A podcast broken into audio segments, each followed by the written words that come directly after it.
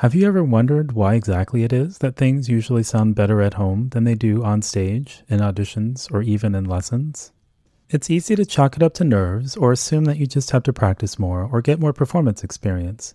And sure, those things certainly are part of the puzzle, but a lot of times that's not really the true root cause.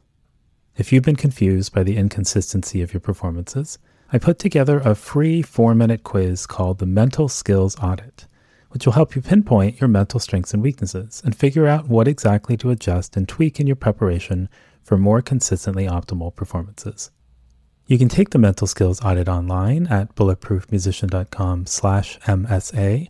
That's MSA for mental skills audit. And again, it's 100% free and it'll take just four minutes to get your results emailed to you as a PDF. This is Noah Kageyama, and you're listening to the Bulletproof Musician Podcast. Every Sunday morning, we'll take a look at a new research based tip or technique to help you practice more effectively or perform better under pressure. And on the first Sunday of every month, I'll have a guest from the music, sport, or research world who will share their insights on how we can all be a little more awesome in the practice room and on stage. Have you ever gotten into a heated disagreement with a partner or child and in a fit of frustration accidentally blurted out one of those generalizations that's like throwing gasoline on a fire? Like, why do you always have to be late? It's not like all that extra time in front of a mirror is going to change anything. Or, why are you so lazy? Is it really that hard to pick up wet towels off the floor? Probably not the smartest move, right? We usually know better than to say things like this that would antagonize our loved ones. But have you ever noticed that we often talk to ourselves in a way that would get us slapped in regular life? Psychologists have recently begun to emphasize the virtues of a skill called self compassion.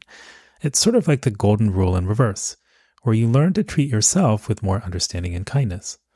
Which sounds like a nice thing to do for ourselves in theory, but for many high achievers, it's a strategy that feels really wrong.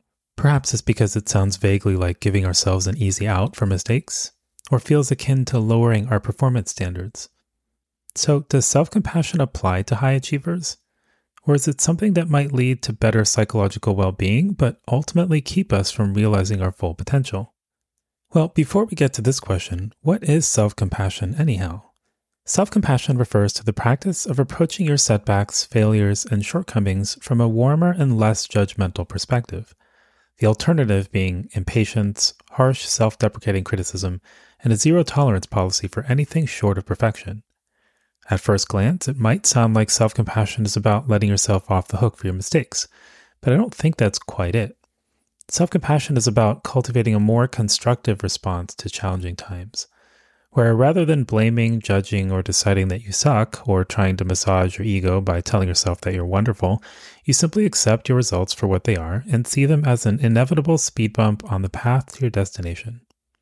It's about acknowledging that you didn't get the results you wanted, and also that these blunders aren't signs from the universe suggesting that you're a worthless, good for nothing, talentless dingbat, but simply that your work is not done.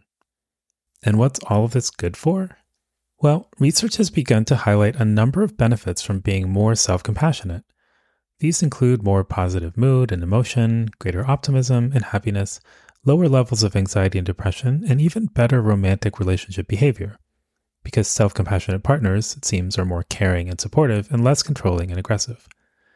So it's no surprise that more folks are finding ways to incorporate this ethic into their lives. But high level athletes and other high achieving types are understandably a little wary. There can be a fear of losing one's competitive edge, that extra something which helps you stay one step ahead of everyone else. Might a daily dose of self criticism and verbal abuse be the price we have to pay for extraordinary achievement? Researchers at UC Berkeley wanted to see how self compassion would affect students' behaviors after doing poorly on a test. Specifically, would they respond to poor performance by studying more or less? 86 students took a 10 item GRE style antonyms test that was designed to be really difficult. On average, the students got 4 out of 10 correct on this first test. In other words, they failed but they were given an opportunity to redeem themselves on a second test, for which they were provided a list of words and definitions to study. Each student was allowed to study as long as they wanted, but before they received the study material, one group of students was given a specific message designed to activate a self compassion mentality. The message was If you had difficulty with the test you just took, you're not alone. It's common for students to have difficulty with tests like this. If you feel bad about how you did, try not to be too hard on yourself. Another group of students was given a slightly different message to activate a self esteem based mentality. Their message was If you had difficulty with the test you just took, try not to feel bad about yourself. You must be intelligent if you got into Berkeley. A third group served as a control group and received no messages, just the study words and definitions. And did these different messages affect their study behavior at all? Well, as predicted, there were significant differences between the three groups in terms of how much time they spent studying for the next test. The self compassion group studied longer on average than either of the other groups, about 33% longer than the self esteem group, and a whopping 51% longer than the control group. And as you can imagine, those who studied longer tended to get higher scores on the second test. This area of research is still relatively new, so there isn't a ton of data explicitly linking self compassion to an increase in performance among elite performers quite yet. Nevertheless, this study and a growing number of others do provide important pieces of the puzzle. Puzzle pieces which actually seem to represent many of the key ingredients that are important for maximizing and fulfilling our potential. For instance, does self compassion increase our belief that a shortcoming can be changed with hard work? It seems to, yes. Might self compassion increase our motivation to honestly confront our weaknesses and take steps to correct them? Yes, again. And could self compassion help us get through the mopey, defeated pint of Ben and Jerry's while watching Netflix stage more quickly so we can get back to work and do what we need to do to make our next effort more successful? Yes, again to this.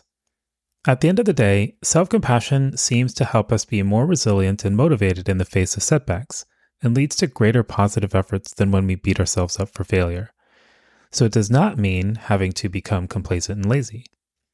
After all, I think there is a fundamental difference between complacency, where you tell yourself it's no biggie to mess up, and self compassion, where you tell yourself that it's okay to not be perfect all the time, especially given that mistakes are a normal and integral part of learning and growth, expected of everyone, and don't make you a worthless person no matter how frustrating or mortifying they might feel at the time. You can find links to this week's study and other related practice hacks at bulletproofmusician.com/blog.